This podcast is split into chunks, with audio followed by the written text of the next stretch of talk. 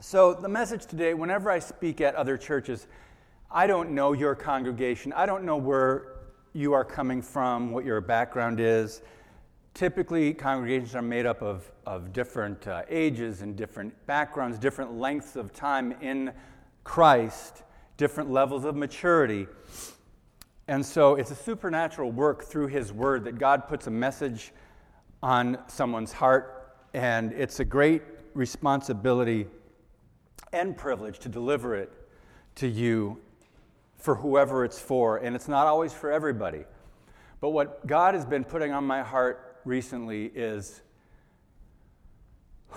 um, I guess you might describe it as my observations over the last several decades of looking at our country and looking at our church and asking the question what should be driving the country?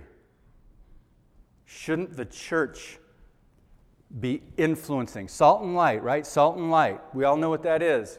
But what does that look like?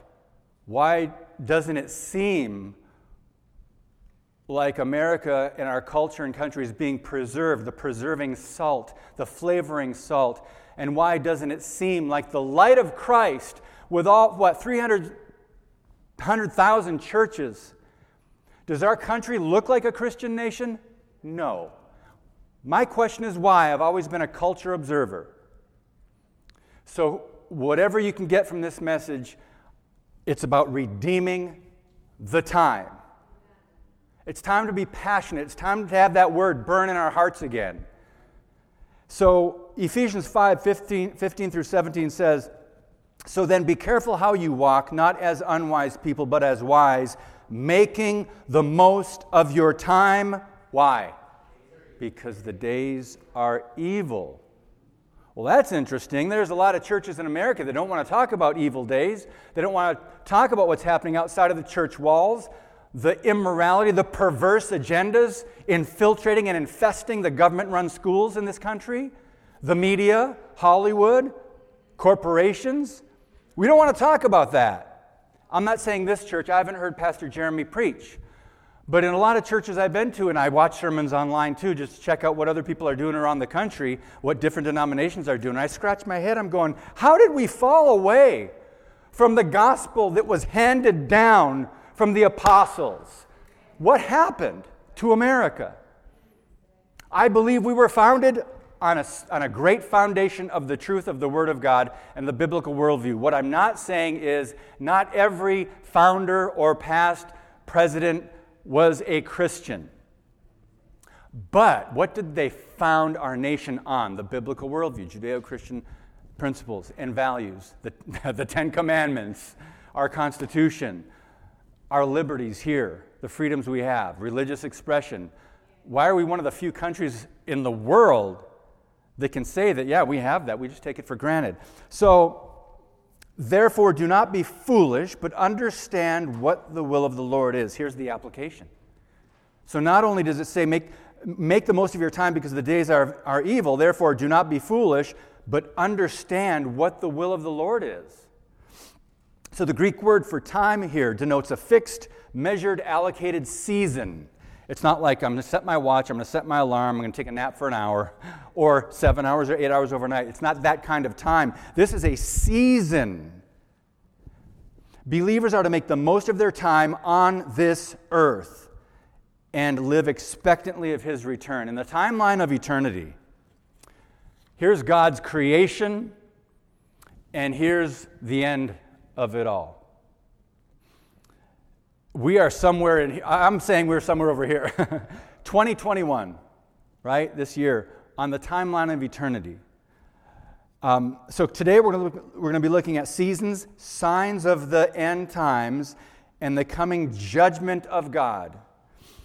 Jesus often commanded his followers to watch, be alert, understand the times, because this was important to him to convey to his disciples it should also be important to us. Remember, he rebuked some of the most religious leaders of his day, the most, quote, educated and religious leaders. Jesus rebuked them partly because of their inability to discern the times. The long expected and predicted Messiah was right in front of them, right in their midst, and they failed to recognize him. Matthew 16, 2 and 3, he said to them, When it is evening, you say it will be fair weather, for the sky is red, and in the morning there will be a storm today, for the sky is red and threatening. You know how to discern the appearance of the sky, but you are unable to discern the signs of the times? We could look up on our iPhones or on our computers the weather. We, we know what the weather is probably going to be like or close to it a week or two from now. Fascinating.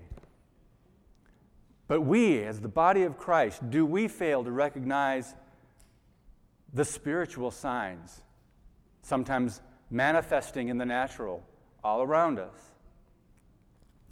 What about us? There's converging events on the world stage that we'll talk about in a minute, the cultural indicators that point to the day of the Lord.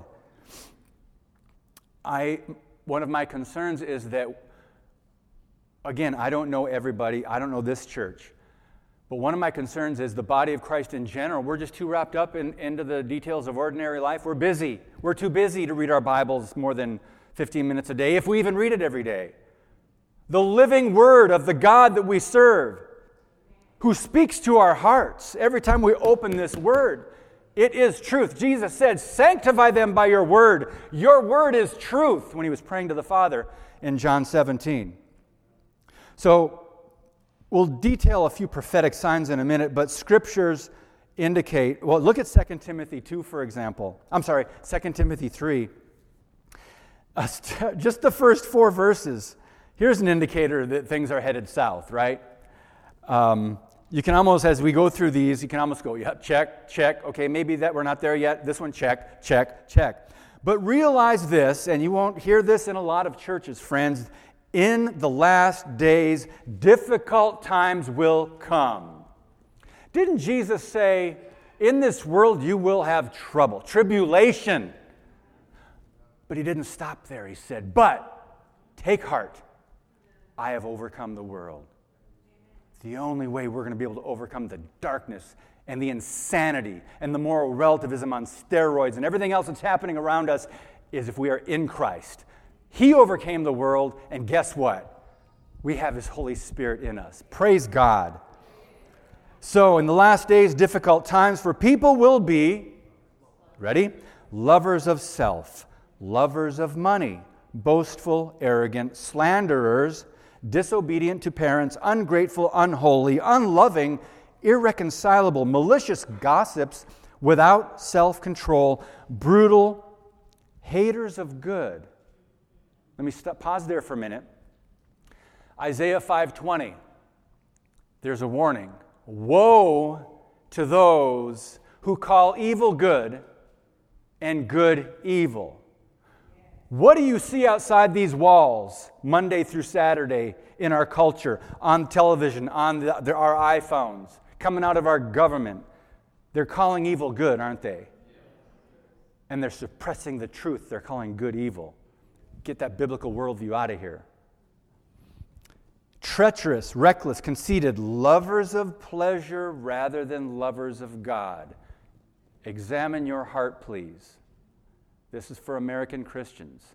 Do we love pleasure, pleasure rather than the things of God? Do we love entertainment? Do we love our retirement thoughts of vacation and spending money on earthly pleasures and building bigger barns, bigger buildings, and traveling and iPhones, selfies, and doing whatever? Here's what I'm eating at this restaurant. Not that there's anything wrong or sinful about that in and of itself. Lovers of pleasure rather than lovers of God. What does that look like to be lovers of God?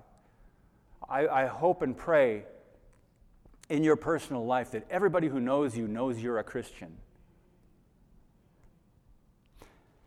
Holding a form of godliness, although they have denied its power, and look what it says avoid such people as these. Believers in America, especially, must guard against being lovers of pleasure rather than lovers of God. So the question is do we love this world more than we love Jesus? I know that's a hard question. Hard question, but necessary, I believe. So, speaking of difficult times, what about the year we went through last year? Oh my goodness, 2020. Did you ever think um, confusion, misinformation, media malpractice, fear mongering, global socialism advancing, the Great Reset, delusions, including moral relativism and transgenderism, government corruption, tyranny, threats and attacks ramping up against Israel, who is already, by the way, surrounded by a coalition of nations, most of them Muslim nations, seeking to wipe Israel off the face of the map. It's happening. Do we hear that in our American media? No. Why? It's a, that's the biblical worldview. Israel is not important to them, to our culture. It's important to us. Um, so, paying attention yet? And I just mentioned a handful of things. Um, we are living in very prophetic times, friends, and maybe uh, take this as a wake up call. I'm not angry. I hope you understand. I'm very, I'm very passionate about this. We are the body of Christ, and the world should be, we, we should influence the world rather, than the world influencing us. Um, let's talk about apostasy just for a minute. Apostasy, there's the, the Latin word apostasia, it just simply means a departure from the faith. There's been predicted a falling away, right? We know it's predicted in the Bible. There will be a falling away. And um, if you think of uh, it means a defection a departure, a falling away. I'm sure some of you have heard some of the George Barna research, some of the studies, Lifeway research, and Pew and Gallup, and all the polls. Don't trust all the polls, but some of them are pretty accurate. And the, the one that was shocking, I think, to me last year, and I'm pretty informed, at least I consider myself to be so, with the biblical worldview, uh, looking at our culture and trying to connect the dots. Something like there's only, a, only 6% of Americans have a biblical Christian worldview now. 6%.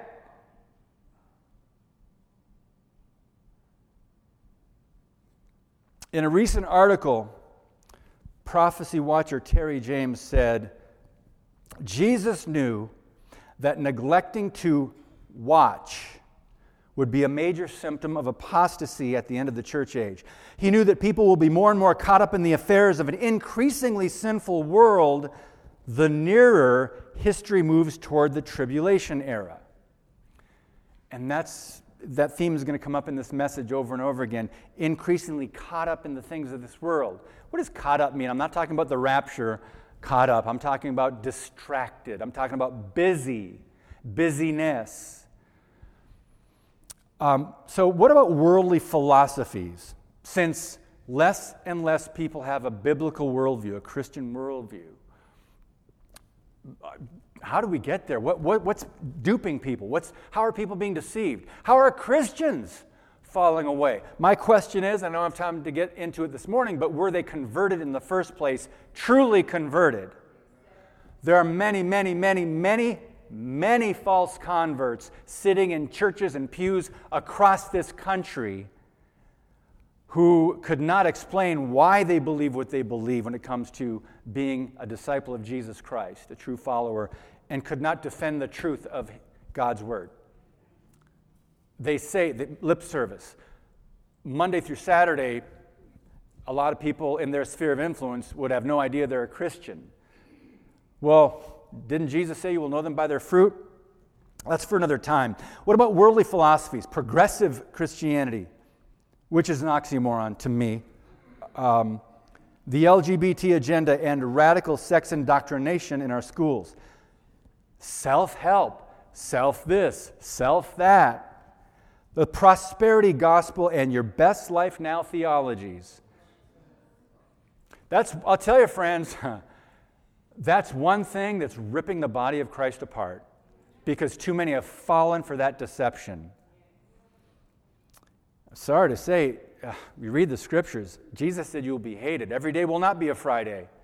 Jesus will, you, he said you will be hated. If people know you're a Christian, you will be hated. Um, abortion normalized. Could, could you ever imagine I think I was talking to Jed uh, or a couple people before the service about how we got to where we are today, where in 1973, the powers that be, the Supremes, declared ripping a baby apart in a mother's womb to be a right and to be legal. Well, what man declares, what man cannot declare moral, what God has declared immoral. How did we? I mean, I know many of you weren't alive at that time. I'm seeing a few younger faces there, out there. I, I don't know what happened. I don't know where the church was. I, I don't remember. I was very young in 73. but so I don't remember that decision, but I know that in the history books we would have at least seen more churches out there trying to protest something as immoral as abortion. And here we are today. Where's the pushback? Where's the resistance to evil? Yes. How many millions? Now, now if, if, if you consider what is growing, by the way, dead things don't grow. If you consider what is growing in a pregnant mother's womb, I didn't say she's a woman, I said she's a mother if you're pregnant, you're a mother. You have, uh, you know, in the Bible, it calls a pregnant woman uh, to be with child. Do we hear that anymore? With child. Think about Christmas time. When Mary went to greet Elizabeth, the baby in her womb in Elizabeth leaped for joy. So John the Baptist is going, Yeah, yeah, there's the one I'm going to pave the way for in the womb. Life. Well, I know, that was in 73. They didn't have modern technology. They didn't have sonograms and ultrasound and all the medical information we have today in 73. And one of the questions in Roe v. Wade, in the actual transcript, one of the justices says, Well, do we really know when life begins? What's our excuse now? What happened? We've just accepted it, haven't we? Acceptance and tolerance of evil leads to acceptance, that leads to accommodation, and then that leads to approval. And that, that was, wasn't even in my notes, so the sermon's going to be a little bit longer now. Worldly philosophy, sin and lawlessness on our streets justified. Did you ever think last summer that in America we would have governors or mayors saying, Police, stand down. Let them loot, riot, burn. And how? That's going to happen. I understand that in some societies that's going to happen. But we have a system of law, don't we? We have a constitution and laws. And, huh, wow, that was interesting. I've never seen that before. We've had evil and violence and injustice and all those things in our country from the beginning. Um, but I've never seen what happened last year happen. How did the, that happen where the minds would be like, oh, okay, that's just, just, just turn away, let them do what they're going to do? Antifa? Really? They're about as godless. I mean, what they're doing in Seattle and Portland? And it's still going on. We just don't hear about it in the news. Antifa, anti fascism, anti fascists. Really? Look up the history of Antifa. But my point is, what was happening last year, most of us, Bible believing Christians and or law abiding citizens were looking at some of these news reports on the news outlets that were actually reporting on it and saying, wait a minute, what, what, I don't understand. I don't understand.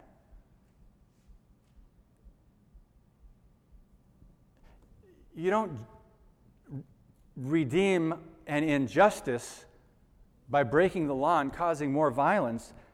And I don't remember the stats, but that whole summer and through the rest of last year, approximately four dozen people were killed. Starting in whenever Memorial Day into June and July and August and on the streets Some of them business owners.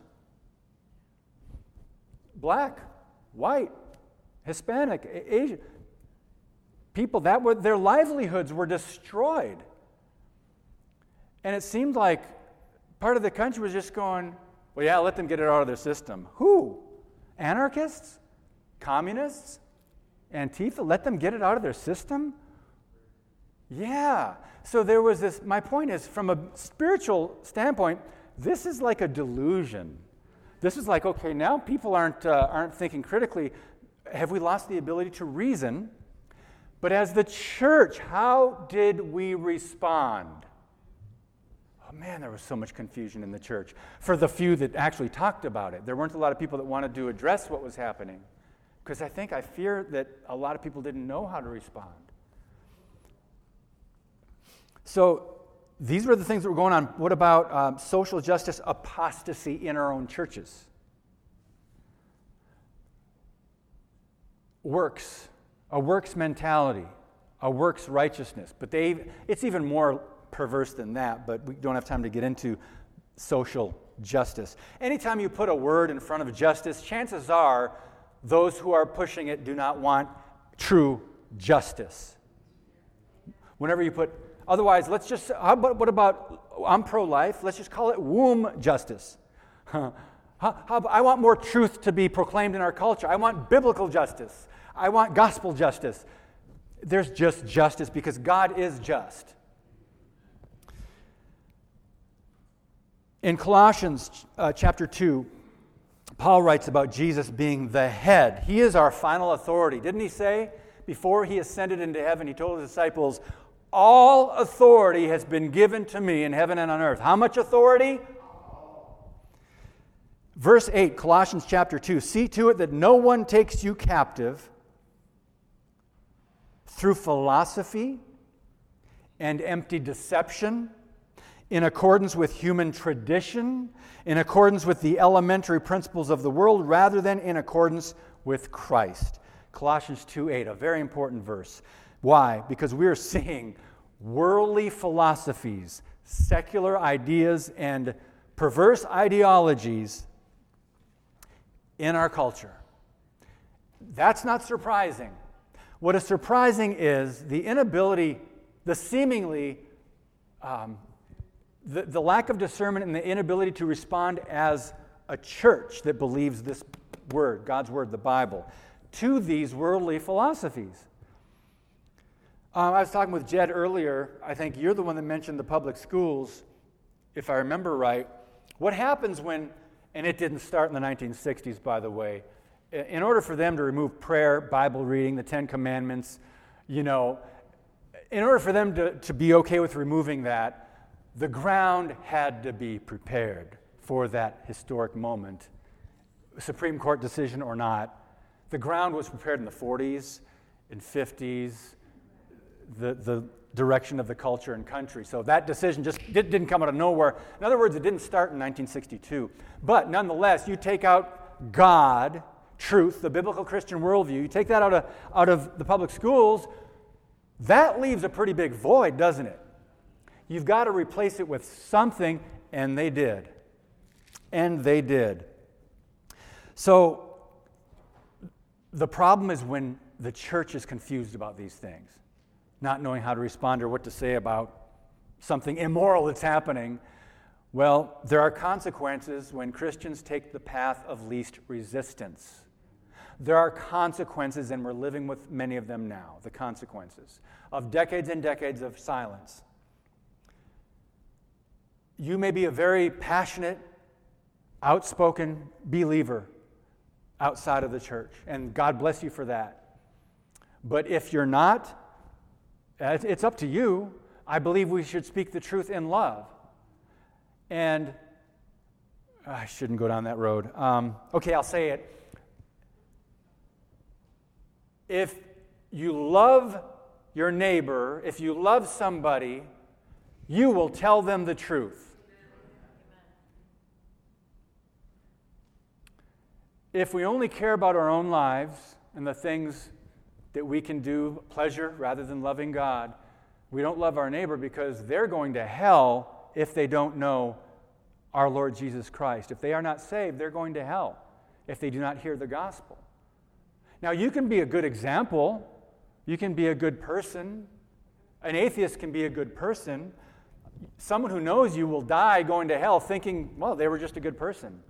If I don't share with them what I believe and why, it's not up to me whether they receive it or not. It's up to me to share. We are ministers of reconciliation, aren't we? Yes, ambassadors for Christ. I think I read that somewhere, 2 Corinthians 5. If they don't know you're a Christian, they might die. And if you believe in the whole Bible, there is a hell. It is a literal place, and there is a judgment coming. And they will go there not knowing the gospel, not knowing the God that loves them enough that he sent his son to die on the cross, a brutal execution and torture, to pay for their sins so that they could repent confess them, receive Jesus, and be saved. But if they don't know that and how and what else this teaches and how to, how to live after you're saved, do you see what I'm getting at? There, I don't read anything in Scripture about being a secret agent for God, about being a silent Christian, silent witness. I don't read anything about that. We are to be good examples, obviously. Someone needed to hear that. I don't know who did. So let's go to Revelation 2 and 3, give an idea of what Jesus would say to our churches in America today. Because he spoke to some churches in Revelation 2 and 3 through John. So he told one church they were lukewarm. And I'm just saying, I, I've been to hundreds of churches in the country. I've, i was traveling in the 80s and 90s. I've been to a lot of churches. And then my wife and I, she had a, a music ministry about 10, 15 years ago. We traveled around, did worship at a lot of churches. And I'll tell you what, um, the sermons I remember, are, I could count on one hand. The impactful, biblical, effective sermons. The rest was uh, fluff, topical, here's how to feel good about your life today. And it was really eye opening to me because I thought, man, there has to be more to Christianity. And I think there is because I look at the underground churches in China or Iran or Africa where their churches are burned, their, their, their villages are burned just because they believe in God and they are Christian. We, don't have, we have no clue what that's like about in America. But anyway, they were lukewarm. Another church he, he rebuked for leaving their first love. Hello? American Christian? And one had a reputation for being alive, but they were dead. Jesus said that. They were dead. What does that look like? Well, I think about, for example, I, really enjoyed the worship this morning. I, I, um, I know some churches, the bigger you get and the more people you attract, the more you have to maybe entertain them to keep them there. And I think that's a trap that a lot of churches in America have fallen into. I call it rock concert worship, where you've got to put on the light show and the videos, and you got to do the camera angles and close in on the band, and the focus is on the musicians, and then the screaming guitar solo with the dry ice happen. You know, I mean, I've seen it in churches. I went to concerts when I was young. I know what that looks like. But should that be in our churches? For worship. Where does the attention go then? Wow, that lead singer, oh, that lead guitar player, so, so sure is good. Wow, American Christianity, friends.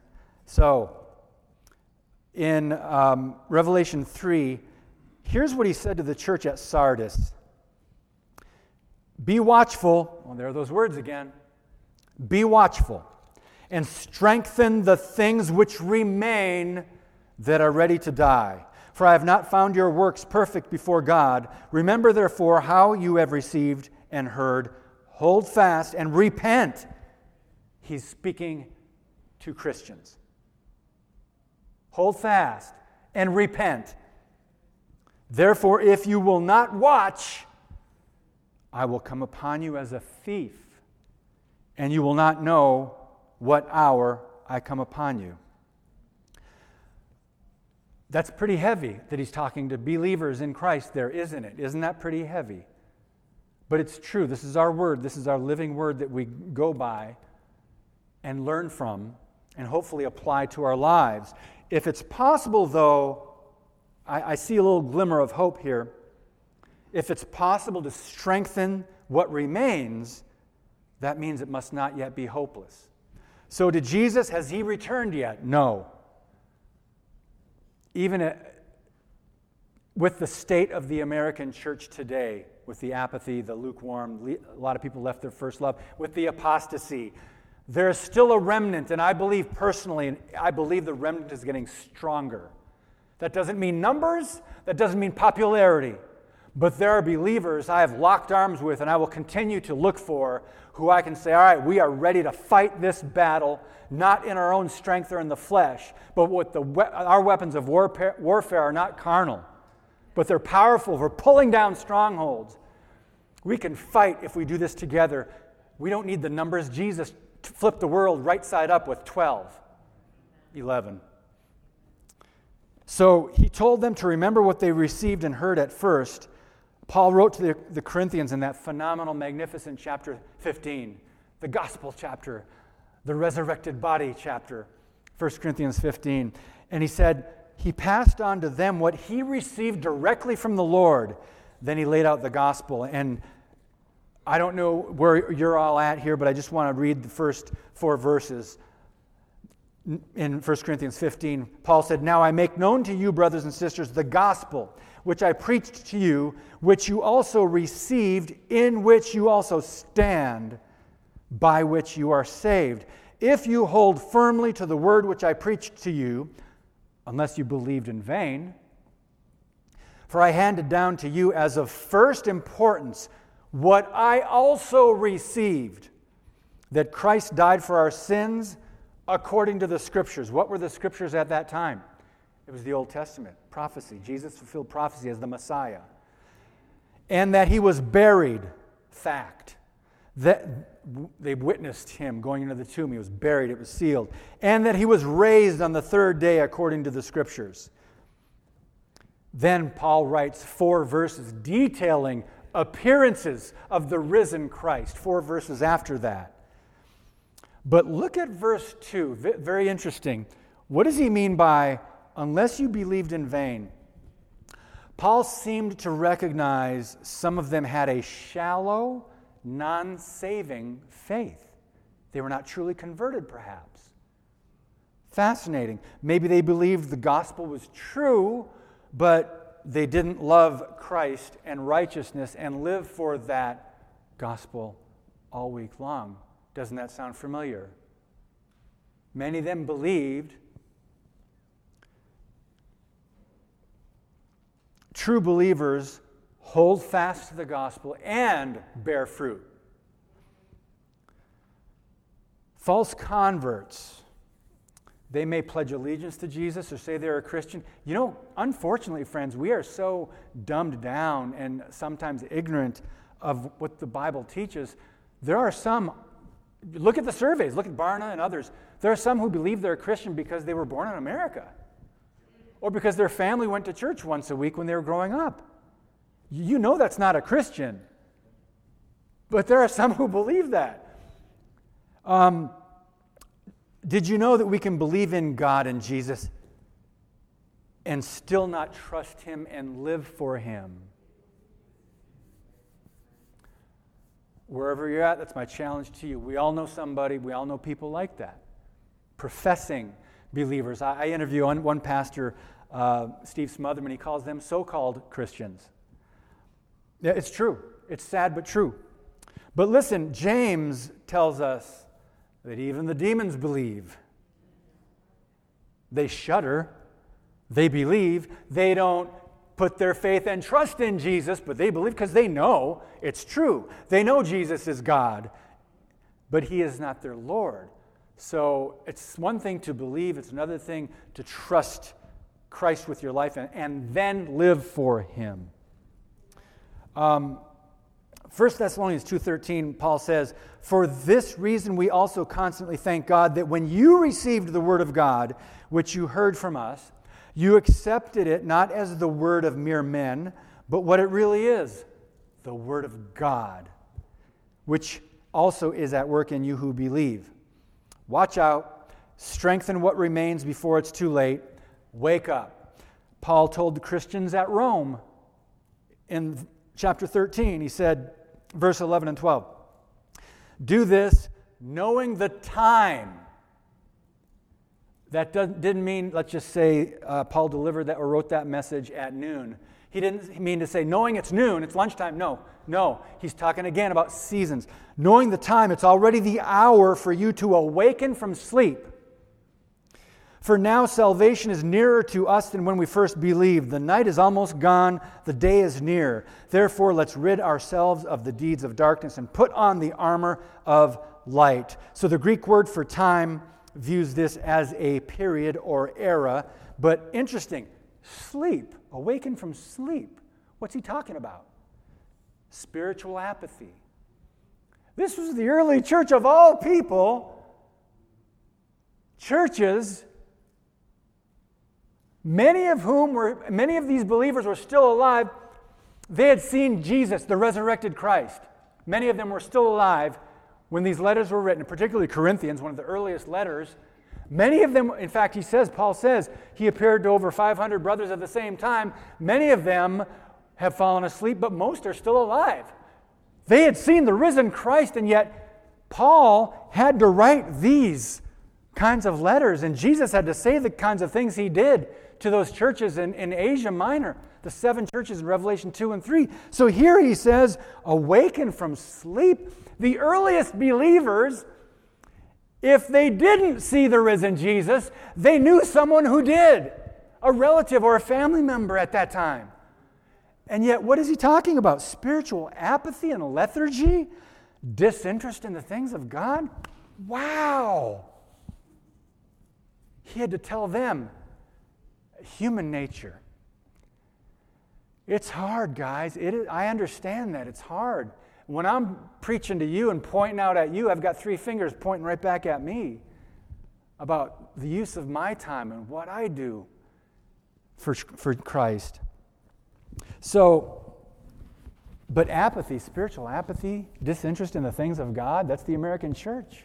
Generally, I'm not saying, I'm saying there's a lot of good churches out there, but otherwise, these letters would never have had to be written, and we wouldn't need these reminders today. But apathy often leads to apostasy. There's that word again falling away. Falling away. Check your heart right now. Either you believe this because it is true and God's word, or you just think it's a history book. Either this is the living word of the holy, just, eternal God of the universe who created all things and us, mankind, or it's just a book with some interesting stories, particularly the Old Testament.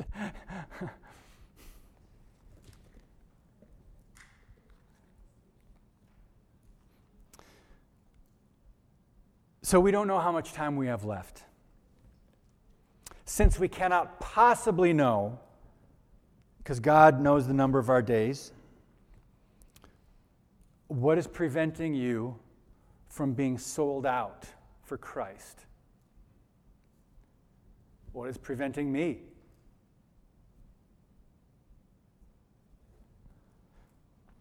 Are we speaking the truth? Are we exalting Christ while exposing the deeds of darkness, Ephesians 5:11. Ooh, are we supposed to think about that verse as actually something to apply? How do we do that? We've been told, judge ye not. We've been told, don't say anything. No, no, no, no, no, no, no. Don't, don't point out any, any unrighteousness or sin or wickedness. That's intolerant. Well, when tolerance becomes the highest virtue in the land, even over truth, and I will say the truth of God, you're in trouble and your society is in trouble.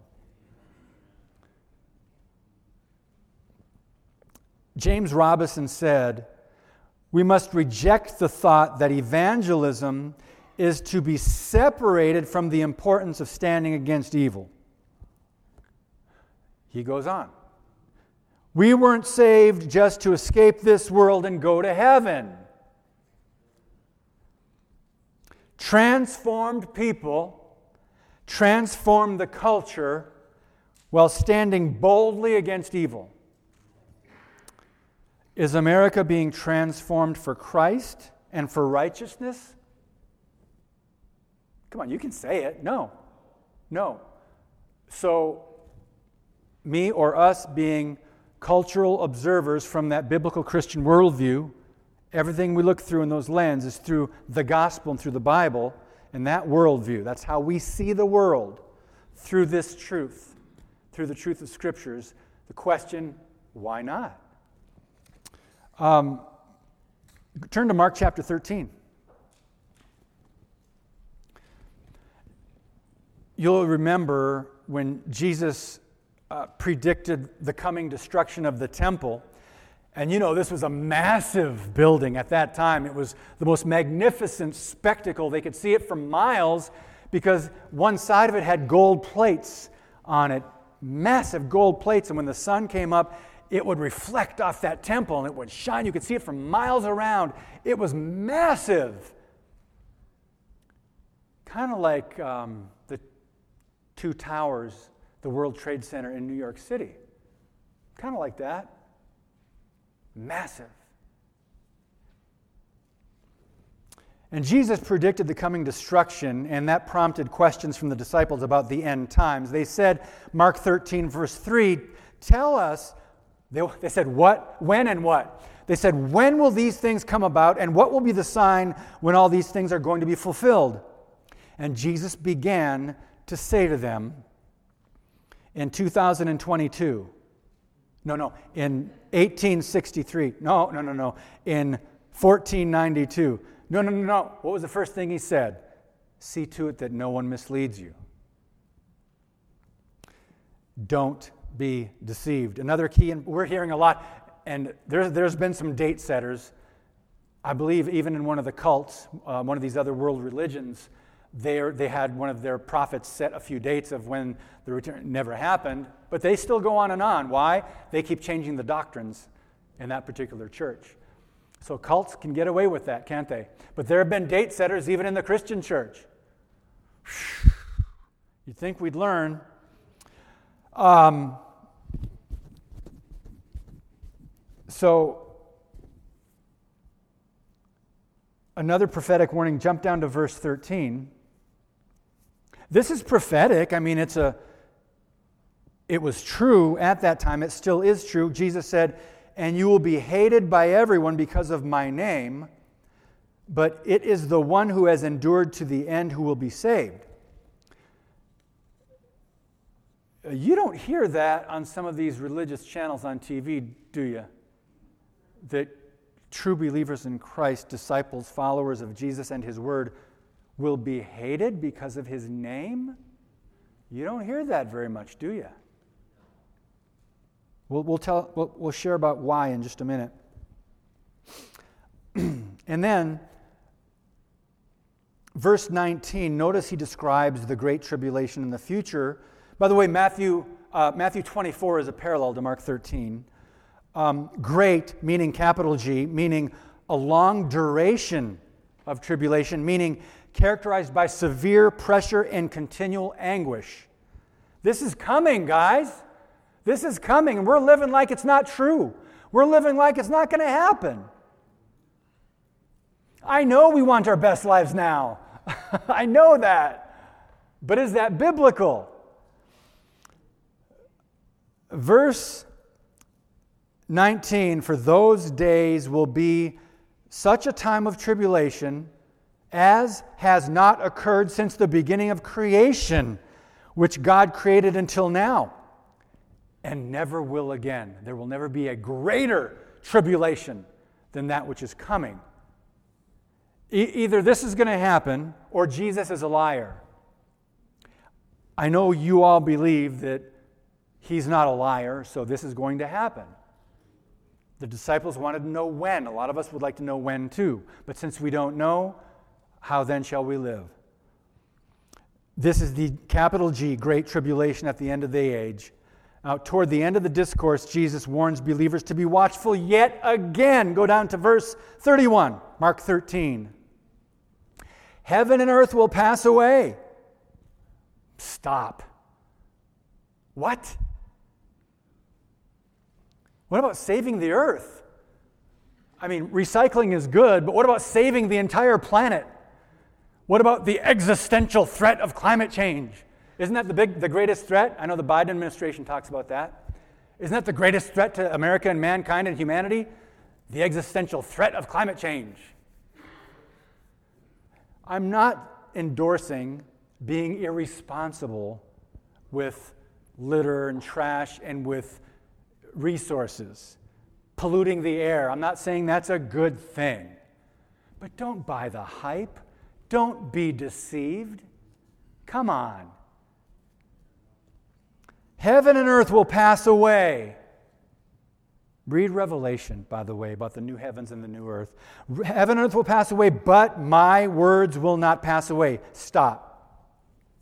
What Jesus just said there is He is the final authority. My word, Isaiah 40, there's a verse, I think verse 5 Heaven and earth will pass away, but the word of the Lord endures forever. How long? Forever. We're blessed to have a copy of this. We're blessed. Men bled and died to translate this and get this into our hands today.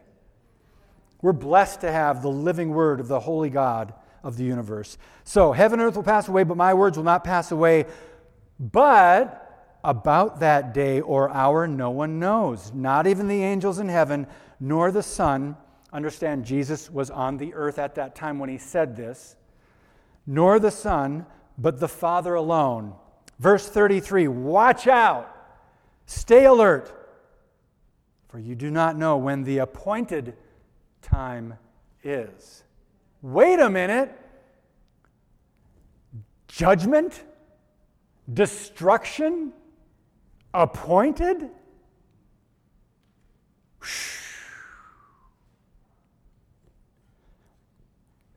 There will be signs. Some of the signs, briefly in Matthew 24, Mark 13, false prophets wars and rumors of wars, nation against nation, earthquakes, famines. And then it says, I, I believe in at least one gospel, these are merely the beginning of birth pangs. Let's see, hmm, just here. Let's look at these signs, friends. False prophets, check. Wars, check. Rumors of wars, check. Nation against nation, check. Earthquakes, check. Famines, check. The beginning of birth pangs. Persecution, increased lawlessness, many people's love growing cold. God, help us keep our heart soft toward you and soft toward humanity, mankind that needs to be saved. Help us, Lord. Don't allow our love to grow cold, please, Jesus. The gospel preached to all nations. Christians will be hated. There will be tribulation. And verse 24 describes post trib events prior to his return. So the chapter concludes with Jesus repeating his warning. Verse 37 What I say to you, I say to all stay alert. New King James Version, watch. Judgment is coming, Christ is returning, but this time not as the meek and lowly Lamb of God. He is the lion of the tribe of Judah, the conquering King of kings and Lord of lords, coming back to wage war and to judge the nations. On a white horse with a sharp two edged sword coming out of his mouth. He is coming back in a very different way than most churches care to discuss. Churches Read Revelation 19, starting verse 11, if you want a visual of that, what I just briefly touched on. So, speaking of 19, there are 19 uses of Day of the Lord in the Old Testament, four in the New Testament, also referred to as the Day of Doom, Day of Vengeance. New Testament calls it a day of visitation, a day of wrath. These are terrifying judgments of God that are coming. I'm not, I, I Probably, hopefully, I'm not telling you anything that you don't already know. I'm just trying to go, wake up! Here, get back out there, friends. I know the world is dark and godless and perverse and immoral, but shine your light. Whoops. Hello? Shine your light in Jesus' name.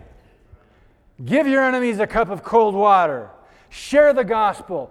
Let the Holy Spirit do its work. It's not up to you to force conversion on anybody. We, we couldn't do that if we wanted to. That's a work of God. We are the messengers. So let's look what Paul wrote to the Thessalonian believers. 1 Thessalonians chapter 5, please. And I know this is most likely a longer message than you're used to hearing, but if you'll bear with me for a little longer, I, I, I just believe this is an important message for you guys to hear and apply and maybe to share some of these thoughts with lukewarm friends. We all know Christians outside of here. And if we were to be fruit observers or inspectors, ooh, we're going to have to make judgments if we do that. Doggone it. You will know them by their fruit. You might want to share. Now, Paul writes, as to the periods and times, those, there's those words again. Periods and times, brothers and sisters, you have no need of anything to be written to you. They already knew. How did they know if this letter was the first letter to that church in Thessalonica? How did they know? They passed the word around. The oral tradition was, was huge, and they memorized like most of us have no idea how to memorize. That's, that was their culture. They didn't have books and printing and the internet and recordings. They memorized massive portions of Scripture in the Old Testament. They knew prophecy. They knew what most people knew what it said about the Messiah, the Jews. So they knew what it said about some things that were prophesied. So it says, You have no need of anything written, for you yourselves know full well, they knew this, the day of the Lord is coming just like a thief in the night. While they, who's they? Others. Well, they are saying peace and safety. Then sudden destruction will come upon them like labor pains upon a pregnant woman, and they will not escape. But you, brothers and sisters, you are not in darkness so that the day would overtake you as a thief.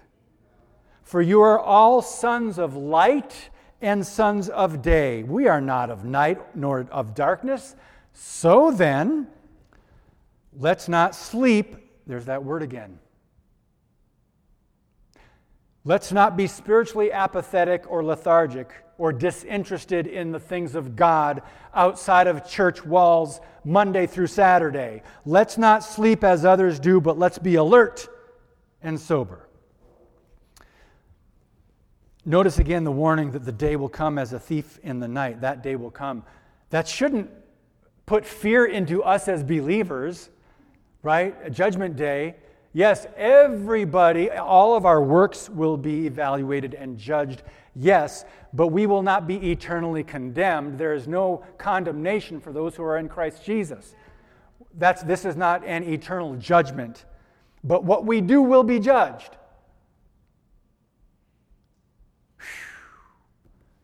I just think in my mind, I, was, I just thought about missed opportunities in my life. Holy Spirit, make us more sensitive to your word and your, and your voice during the week when we're out among a dying world, in Jesus' name. What we do will be judged. But that, that thief in the night concept shouldn't put any fear into us, but those we are to warn. Um, it's important to note this phrase, thief in the night, is never used in reference to a, the rapture of the church caught up, rapturo, catching away of the saints. That's never used thief in the night. We're ready anytime. Hopefully you are. If you're not, do business with God today. if you are not ready for Jesus to return. So the seven year tribulation and the catching up of the saints, the rapture, are two distinct, separate events. Verse 3 don't you notice a lot of talk? People want peace, people want safety, peace in the world. Let there be peace. Sorry. My upbringing just came back to me. That was an old song. I don't know if it was a hymn. Uh, but there's a lot of talk about peace. But the only peace, true peace, anyone can have is in the Lord Jesus Christ, because he himself is our peace, the Bible says. Jesus didn't say, In this world you will have peace. He said, In this, he says, I am your peace. In this world you will have tribulation. But take heart, I have overcome the world. But you hear a lot of talk about peace. And what about safety? Safety, safety, safety, security, safety, safety. Uh, you know, I, I had a very different understanding of that word until the year 2020 and the Rona came on the scene, the Rona virus. Safety. It's not the government's job to keep us safe. God will keep us safe. And it's my job to use wisdom and caution and, and make decisions that are smart and hopefully wise, healthy, intelligent, common sense. But it's not the government's job to keep us safe. But they connected somehow in this lack, this age of the lack of critical thinking, they connected government safety. Whoa. They typically don't go together, do they? But yeah, peace and safety. Um, so that's God's job. Surrender to His sovereignty, live well, exercise, stay in the Word first and foremost, eat healthy, trust your God given immune system, and trust the living God who is sovereign over all things and every detail of your life. I'm not saying be irresponsible. But trust the living God who created you, who knows your frame. And praise God when it's my time to go, I'm out of here. Virus or no virus. Five year, four years ago, I had a heart procedure. No meds. praise God. I'm not taking and, and no medication, not because I rebel against medication, but because I, I took it for uh, 90 days and it started working fine. So but I trust God. My flesh and my heart may fail, but God is the strength of my heart and my portion forever. And yours too. Um, okay, now it's going to be a little longer again because I just strayed. Just a little bit though. Oh, peace and safety. peace and safety. Um, now, the talk about peace and safety is sure to increase as Bible deniers, truth rejectors, will continue to ignore the signs of the times, the warnings, whether that be what's happening around the world or our own warnings. And even some Christians will be ignorant of prophecy and signs of the times. Remember, false prophets and motivational pastors and I don't even want to call them teachers. False prophets often forecast a bright, fluffy, positive, encouraging outcome and vision and direction. But I don't see the world or our culture going in that direction, according to Pew, Gallup, Lifeway, Barna, go on down the list, and according to our own eyes and our common sense. But yet, false prophets will say, oh, God wants to bless you and give you favor, give you everything you want. He's just a big genie. Let me rub it. I'm rubbing the genie. Okay, give me the desires of my heart. Let me, let me put that in context Psalm 37 4. Delight yourself in the Lord, and he will give you the desires of your heart. Delighting yourself in the Lord is an assumption that you're already sold out for the living God and living for Him.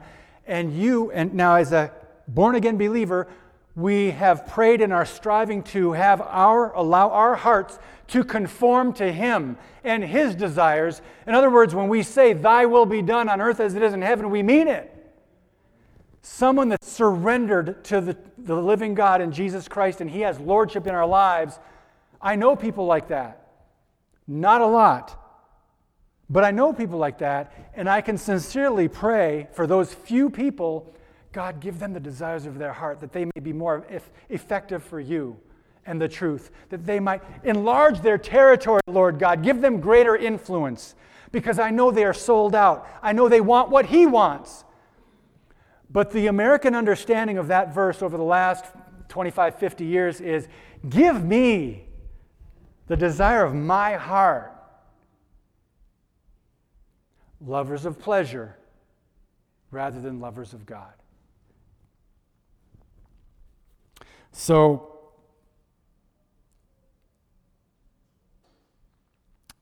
Matthew 24, you don't need to turn there, I'm going to go through this real quick. Matthew 24, 37 through 39. For the coming of the Son of Man will be just like the days of Noah. What about those days? Well, for in those days, before the flood, they were eating and drinking, marrying, and given in marriage until the day that Noah entered the ark. And they did not understand until the flood came and took them away. So will the coming of the Son of Man be. What does that mean? Well, take this as a warning for us today. Um, it's interesting. I, I always had a slightly different understanding of that verse. I always thought the days of Noah, immorality. Look at our, it's worse today in our world. right? It's much worse. We, man has created more ways to do evil thanks to technology. Uh, it can be a blessing, but also a curse. Thanks to modern day technology and the internet and other things, we have created more ways to be evil and to sell evil and promote evil. But Jesus emphasized here not so much the extreme wickedness of Noah's day, but listen to this the people's preoccupation with the routine, mundane matters of everyday life. The days of Noah. They were eating and drinking, and one day at a time, just living like there were no signs, there was no warning of judgment. They were just carrying on with their lives. Think of America. Think of the churches in America. Do we need a wake up call?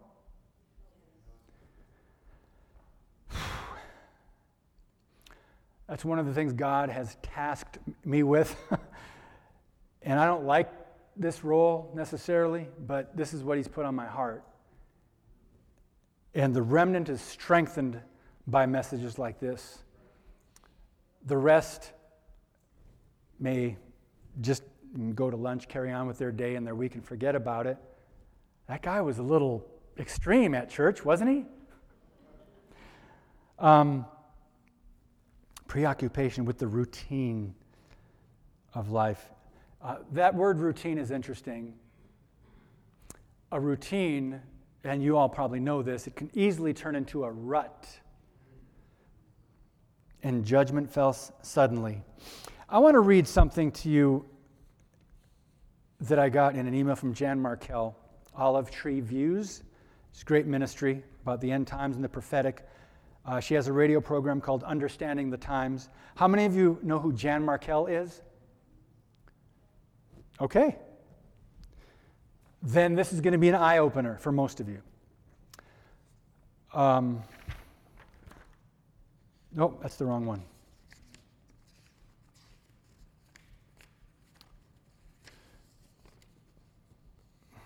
Here it is. She wrote something recently and sent out an email newsletter called What Did You Expect the End Times to Look Like? Our times are perilous, she says, because God is trying to wake up and warn a sinful world. People don't listen when life is smooth sailing. The Bible is fulfilling itself. It predicts perilous times, 2 Timothy 3, a Laodicean lukewarm end time church, a Romans 1 society at the end, characterized by depravity. Evil and violence will escalate. The birth pangs will become intense and will be hard to watch and read about. Floods, fires, droughts, hurricanes. But the Bible says these things must happen.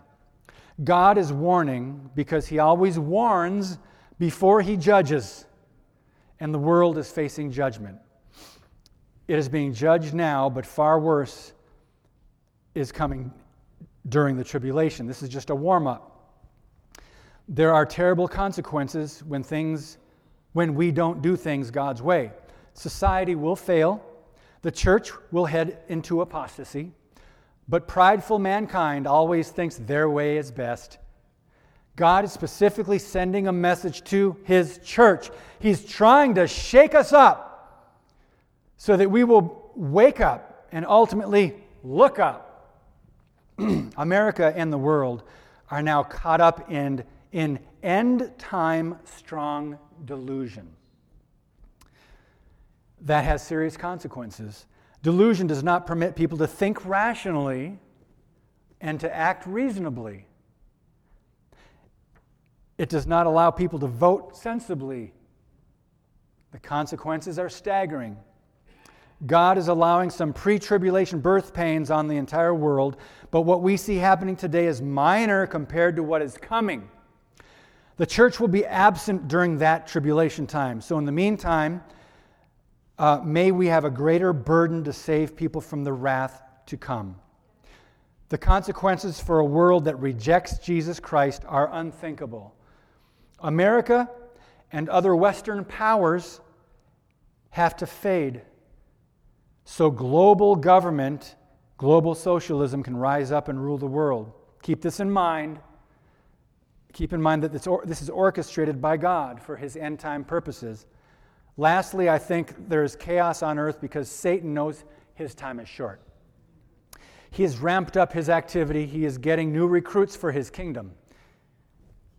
Isn't that interesting? We have a kingdom, but Satan too is recruiting. this is all the more reason we must be salt and light in these final days.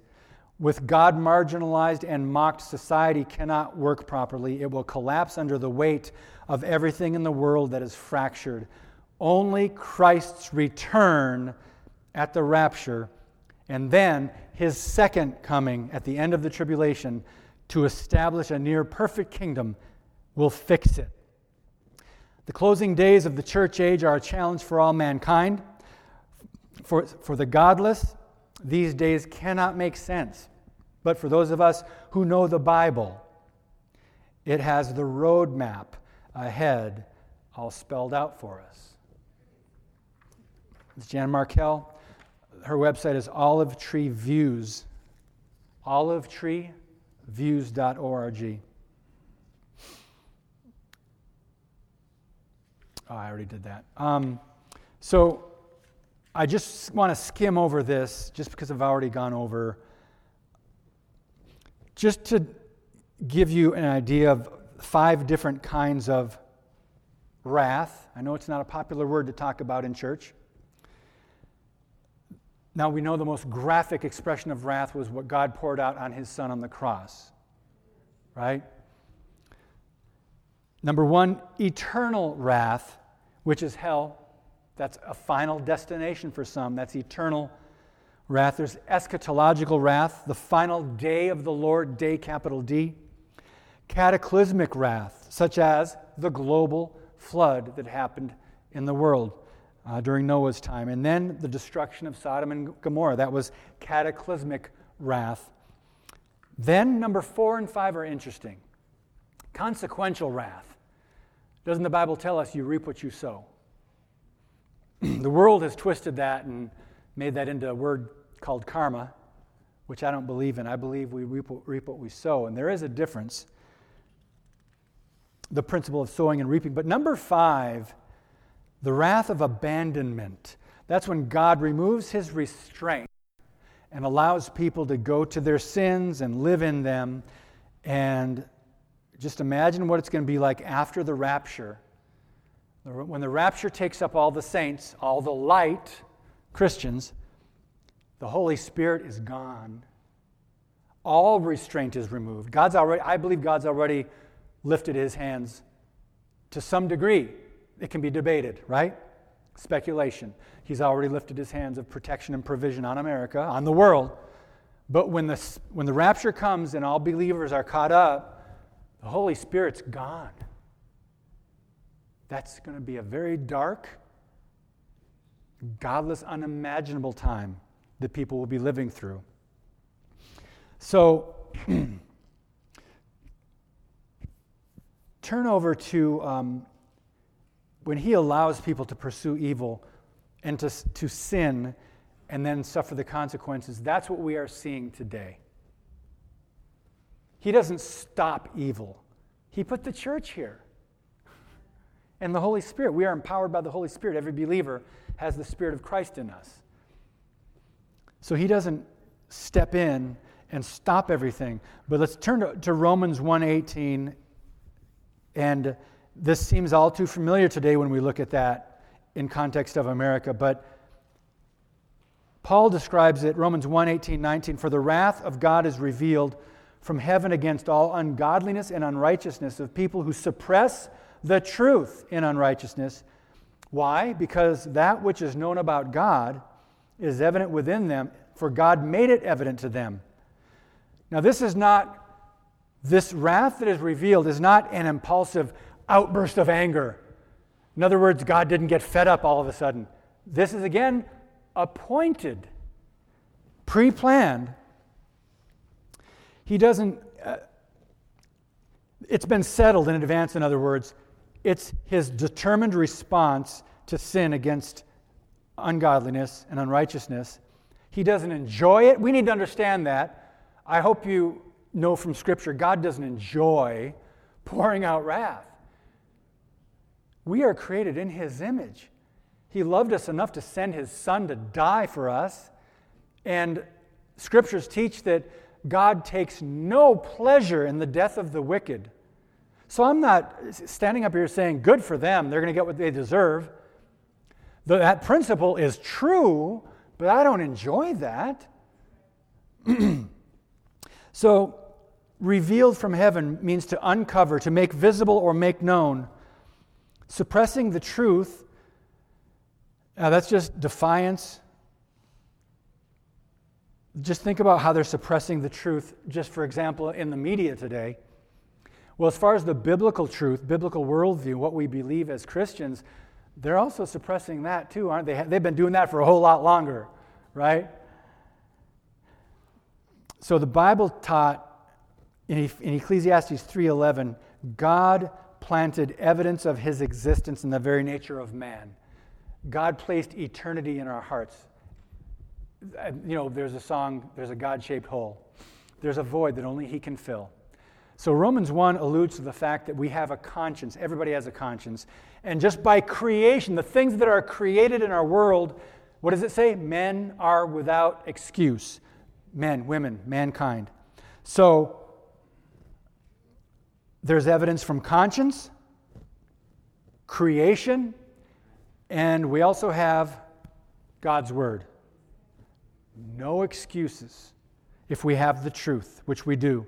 So wake up, be alert, understand the lateness of the hour, don't be deceived, redeem the time, strengthen what remains, warn others, and as Jesus said, watch. Watch. There are signs everywhere if we're willing to perceive, understand, and respond. And just one verse of encouragement, I want to let these guys uh, minister a little bit. Proverbs 3 25, 26 says, we are, you know, the Bible says, 1 Timothy, 2 Timothy 1 7, we have not been given a spirit of fear, but of power, love, and a sound mind. So Proverbs 3 25, 26, don't be afraid of sudden danger, nor of trouble from the wicked when it comes. Interesting. When trouble comes from the wicked. For the Lord will be your confidence and will keep your foot from being caught. Don't be afraid of sudden danger.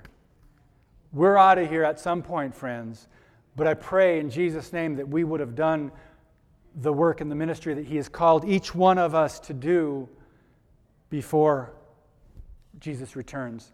And each one of us has a sphere of influence. That's my word of encouragement to you today. Evaluate what that is, who you can reach, and people need to hear the truth. It's not up to us to be popular or well liked. It's, up, it's not up to us whether they reject it or receive it. It's up to us to love them enough to share. Praise God. Thank you.